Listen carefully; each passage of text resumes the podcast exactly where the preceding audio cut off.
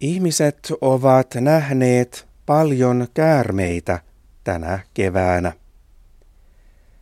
Käärmeitä on ollut paljon Etelä-Suomessa. Suomessa elää vain yksi myrkkykäärme, se on kyykäärme. Käärmeet tulivat ulos talvipesästä aikaisin, koska talvella oli vähän lunta. Kyykäärmeen talvipesä on maan alla tai kiven kolossa.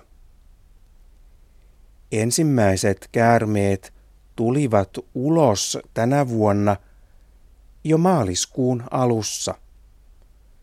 Normaalisti käärmeet tulevat ulos vasta huhtikuun alussa.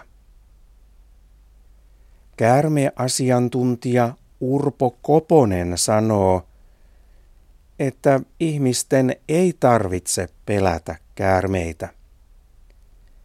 Käärmeitä on kotien lähellä vain lyhyen aikaa.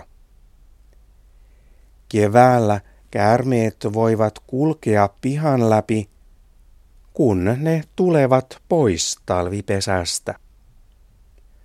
Syksyllä käärmeet voivat mennä pihan läpi takaisin talvipesään. On harvinaista, että käärmeen pesä on pihalla. Siinä tapauksessa ihmiset voivat siirtää pesän pois pihalta. Urpo Koponen kertoo, että käärmeen voi viedä kassissa kauas ihmisten kodeista.